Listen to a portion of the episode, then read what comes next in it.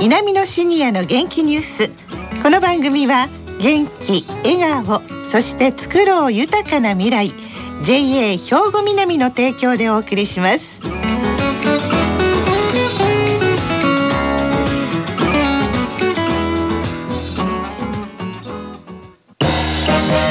皆様の元気生活を応援する JA 兵庫南。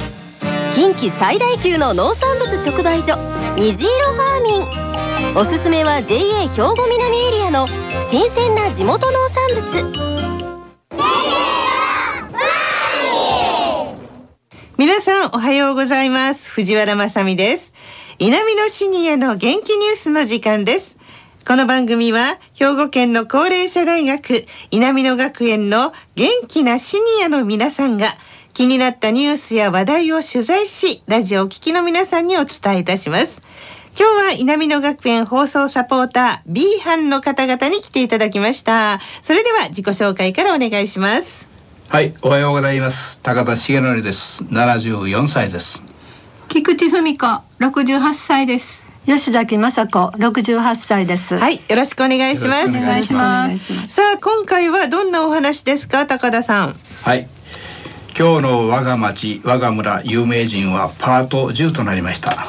世界の蝶採集35年間で収集した蝶々は数知れず地域の子どもたちから蝶々のおじさんとして慕われている稲美町にある水辺の里公園で子どもさんたちに蝶の話やペットボトルなどを使って蝶々の模型を作りそれに色付けして蝶々の素晴らしさを伝えている麹屋隆さんなんです。はいえ稲美町にある水辺の里公園とこ名前聞いてもね蝶が住むにはいい場所なんじゃないかな最高の場所だろうなと思うんですけれども菊池さはい。稲美町のコスモホールの近くで、はいのどかな場所ですうん。公園になっており、その公園には陸上競技のできるトラック、テニスコートがあり、グランドゴルフもできるように整備されていますん。はい南野学園のグランドゴルフ愛好者の方はよく使われています。そうですか、グラウンドの周りには約130本の桜が植樹され春の初めには満開となり地域の皆さんの憩いの場所になっているそうですね。ああそうです吉崎さかうーんそうなんです。ええ私の家からも近いのですが、私は初めて行ってびっくりしました。うんその公園の中にお魚のお家、蝶のお家があり、その蝶々のうちで珍しい蝶の飼育の担当をされているのが麹屋隆さんなんです。えーその飼育と蝶々のお家にはどんな蝶がいるんでしょうか菊池さん？岐阜町の飼育とか、はい日本の国鳥である大紫の飼育などをされています。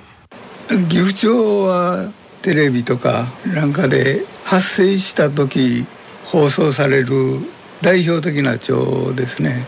見た目が綺麗だということもありますし春一番に出てくる1年に1回しか出ない全国的に人気のある町ですね。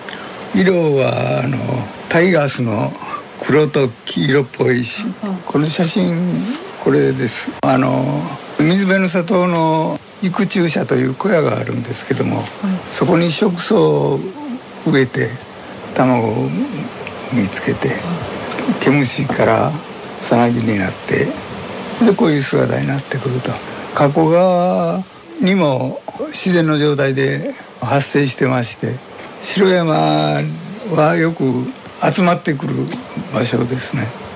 ねえ黄色と黒の模様。まあタイガース柄のね岐阜町ということなんですけれども菊池さん。はい、私はバリバリのタイガースファンなので、はい。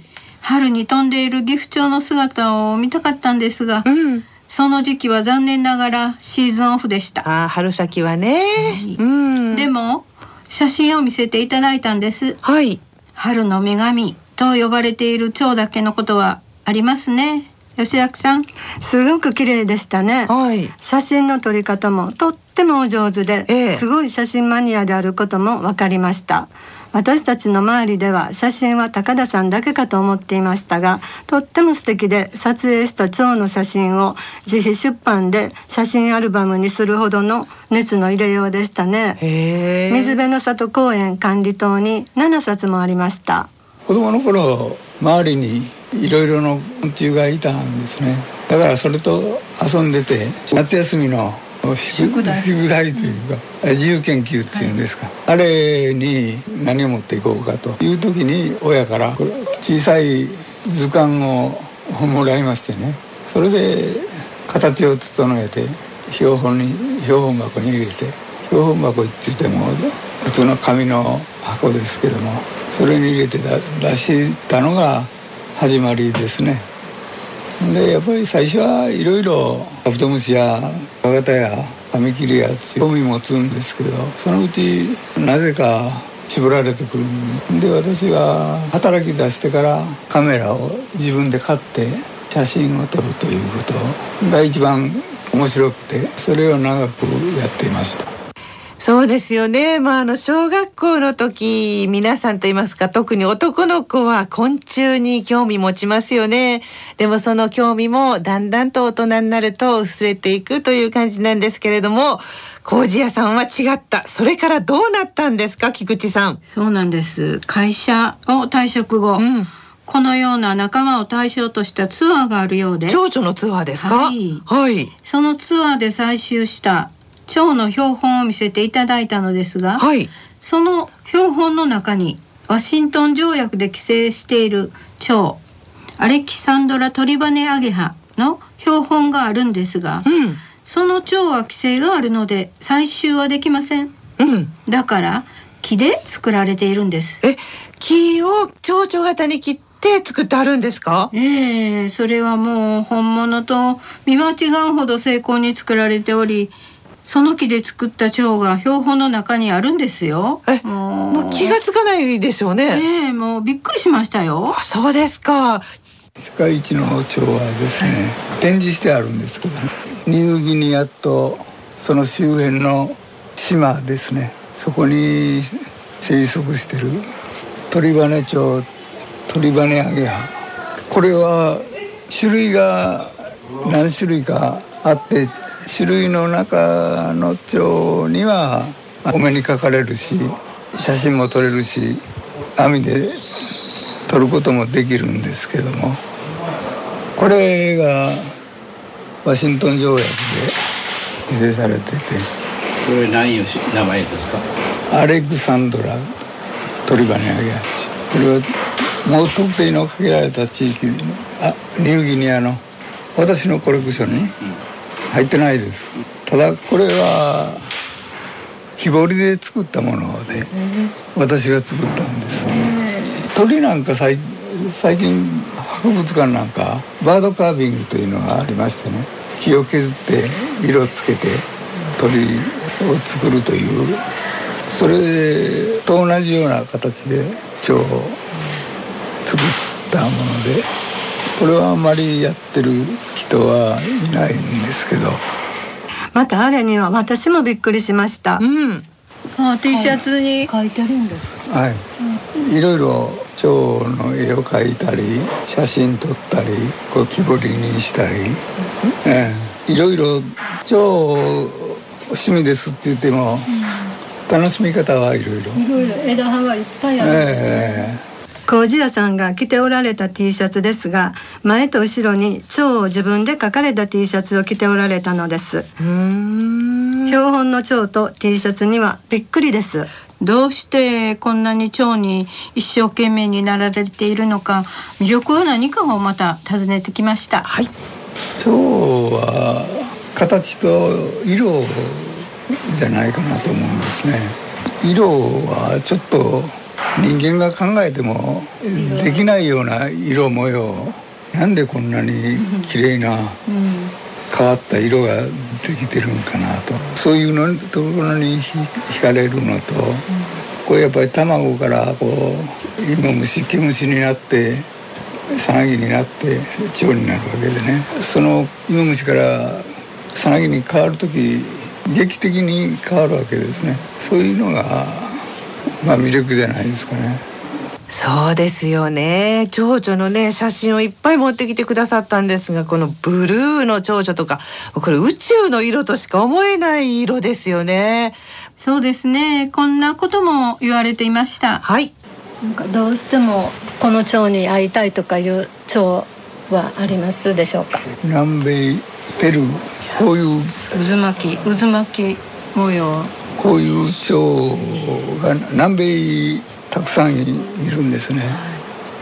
今あの麹屋さんの写真集を見ているんですけどその中に、えー、コマのようなカラフルな写真があるんですけれど蝶の名前は何なんでしょうか？これはですね南米にいる蝶の中でも最も人気のある蝶でしてだいたい種類10種類ぐらいある。グループとしてはアグリアス。アグリアスミイロタテハっていますね。その中でまた10種類ぐらいに分かれてるという非常に人気のある蝶です。私の写真に載ってるのはその実物は、まあ、手に入らんことはないんですけど困難なところもありますので自分で木彫りで作ったものです。色がねかなりあのカラフルなんですけれど、うん。黄色に赤にそれからブルーに黒にと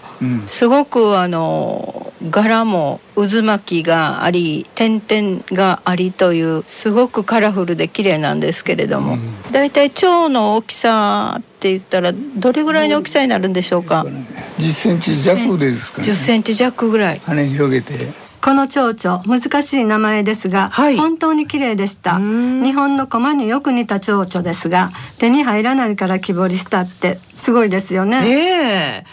本当に蝶に恋しているというか愛されているんですね、まあ、世の中はね男性たくさんいらっしゃいましていろんなものに恋しております。まあ夜の蝶々とか恋してる方多いんですけれどもねえ高田さんえここっちに降ってきました、はい。えー私の方には蝶はいつも飛んでくるんですが。寄ってきますか。はい。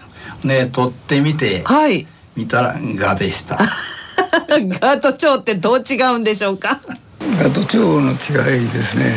一番簡単なのは触覚がシダみたいにこう細かく分かれてるのがガですね。こういう棍棒みたいになってるのが蝶ですね。あとはまあ大体ガは夜蝶は昼間夜は厚化粧してるのがガやと。綺麗なお化粧してるのが蝶やと。撮ってみてあガやったっていうともありますはい皆様の元気生活を応援する JA 兵庫南。近畿最大級の農産物直売所虹色ファーミン。おすすめは JA 兵庫南エリアの新鮮な地元農産物。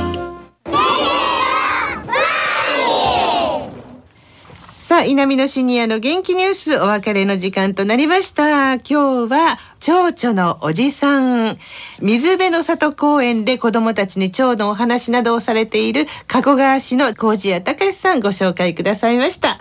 さあ、この後は兵庫ラジオカレッジの時間です。このままラジオ関西をお聞きください。南のシニアの元気ニュース。この番組は元気、笑顔、そして作ろう豊かな未来 JA 兵庫南の提供でお送りしました。